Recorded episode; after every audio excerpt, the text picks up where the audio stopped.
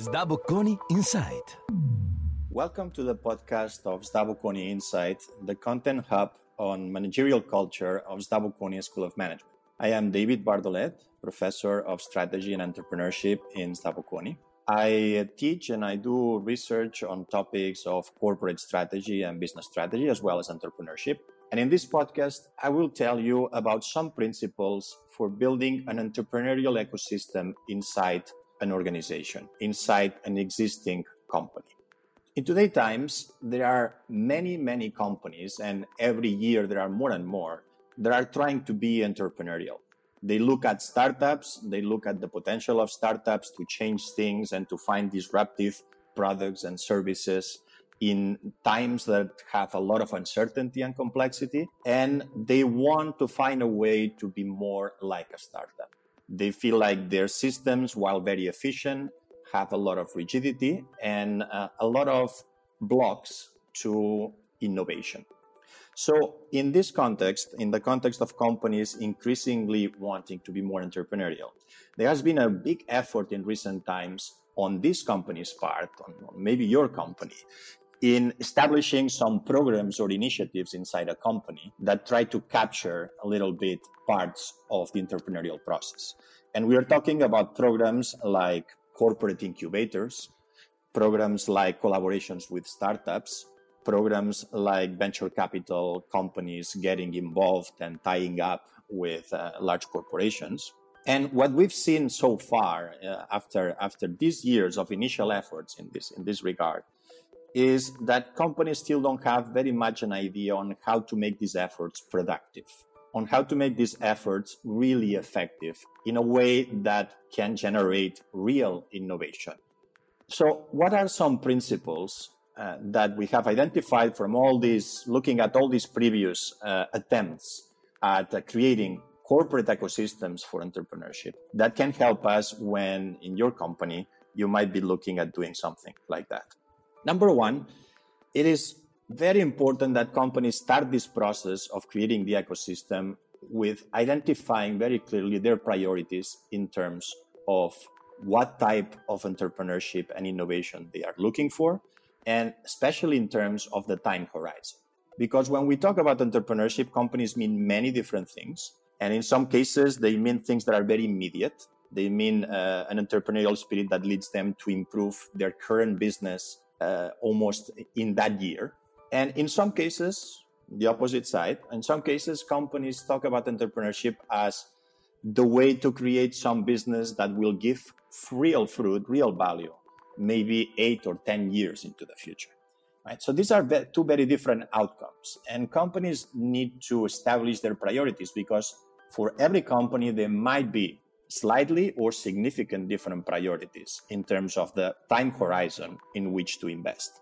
And companies have to do this process, this work, together with an identification of the areas in the economy, in their industry, in the technological space, in which they feel like they need to invest for the future.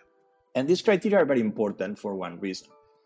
If a company today sets up a corporate incubator or sets up a contest in which startups can participate and pitch ideas to the company, there is literally an infinite number of ideas that potentially will be presented to the company in many different technology areas, in many different market areas, in many different product areas.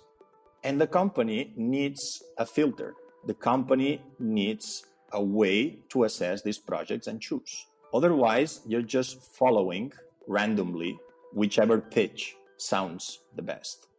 This guide is very important when all these new ideas that are at the very initial stage come in, you have a way to assess them.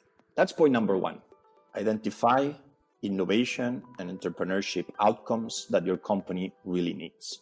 The point number two, the principle number two, is the ability to choose the right program given the goals that you have identified in the previous step. There are many different types of programs. Some companies use idea contests among their employees. Some other companies use a collaboration with a venture capital firm, as I said before. there's a quite a quite a wide variety of programs to choose for. And what we have observed in, in, in previous years is that companies sometimes simply choose the program or initiative that sounds the best at the moment in time. Maybe the program or initiative that is followed by other companies in their industry, by their peers, without stopping too much to consider what are the objective outcomes that you can get out of that particular initiative. And to make it clear, what we end up having when this step is not well done is a company that picks a program that in its design is meant to give short-term improvements in their current businesses and it gets the outcomes or it's looking for the outcomes that are completely opposite to that. It's using a program designed to get short-term innovation and it demands of that program to give the company long-term innovation simply because that program maybe was something that they are familiar with or that it sounds simply like a, a nice thing to have in the company so the ability to align the design of the program and the, real outcomes that can be had from uh, from that design to the real needs of the company is a very important step. Otherwise, you end up with programs like a corporate incubator, for example, that have some good publicity in the first and the second years because they, they sound like something good that other innovative companies are doing. But two or three years down the line, you realize that they are not providing the type of innovation that you really need and that your organization demands. And hence the frustration sets in and the program probably will be discontinued at some point. Along these lines, uh, let me stress another principle. Number three, in terms of creating an ecosystem for corporate entrepreneurship, a company should focus much more on the processes to develop new ideas rather than the processes to generate new ideas. And this is a distinction that's been kind of uh, the wrong way around in recent years. Uh, companies have a lot of programs designed to generate new ideas. So the startuppers come in and pitch. So the VC company provides some uh, some context for, for companies in their portfolio. So the internal employees pitch their ideas, some innovations that they have in mind. While this is great to have lots of new ideas, most of the time, if there isn't a serious process to follow up on those ideas, to develop them, those ideas go nowhere, especially in a large organization.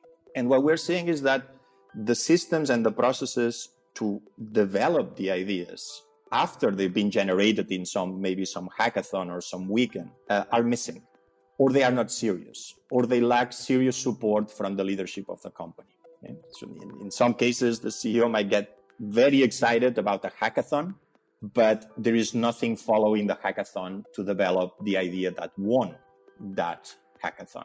And that is obviously for, I mean, it's, it's easy to, to see it is absolutely uh, critical that companies make a serious effort to introduce uh, processes or teams or groups of experts that are designed to help those employees who had an idea or those external people who came with a, with a business idea and take them through the hard process of entrepreneurship that might last years. And if there is no process for that, that development never happens.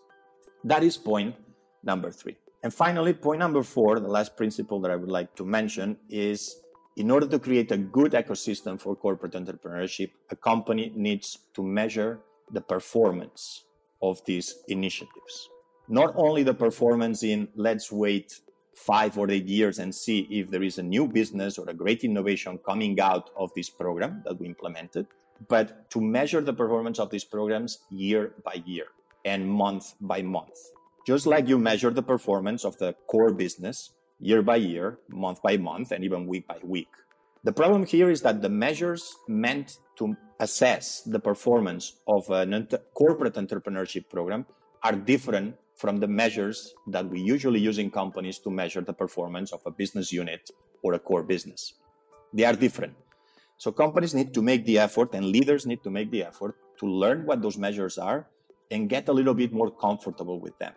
Because leaders, as it is natural, are very comfortable on making decisions based on return on investment, based on payback periods, based on margins, based on revenue growth. And they are not used at all on making decisions based on a stage gate process, on a number of tests performed, on basic measures of early stage ideas uh, that tell us, you know, proof of concept, uh, market test, that tells us more about the viability and the progress of that of that new idea. So business leaders need to get comfortable with those measures and learn to use those measures when they are looking at an entrepreneurial program in the company or at an entrepreneurial project and forget a little bit about those other measures that they are most familiar with on a day-to-day basis. I think with these principles, companies can greatly improve their approach to creating corporate entrepreneurial ecosystems inside the company and generate uh, effective innovation, powerful innovation for their uh, for their companies. I'm David Bardolet, professor of strategy and entrepreneurship in SDA Bocconi. Thanks for listening to SDA Bocconi Insight podcast.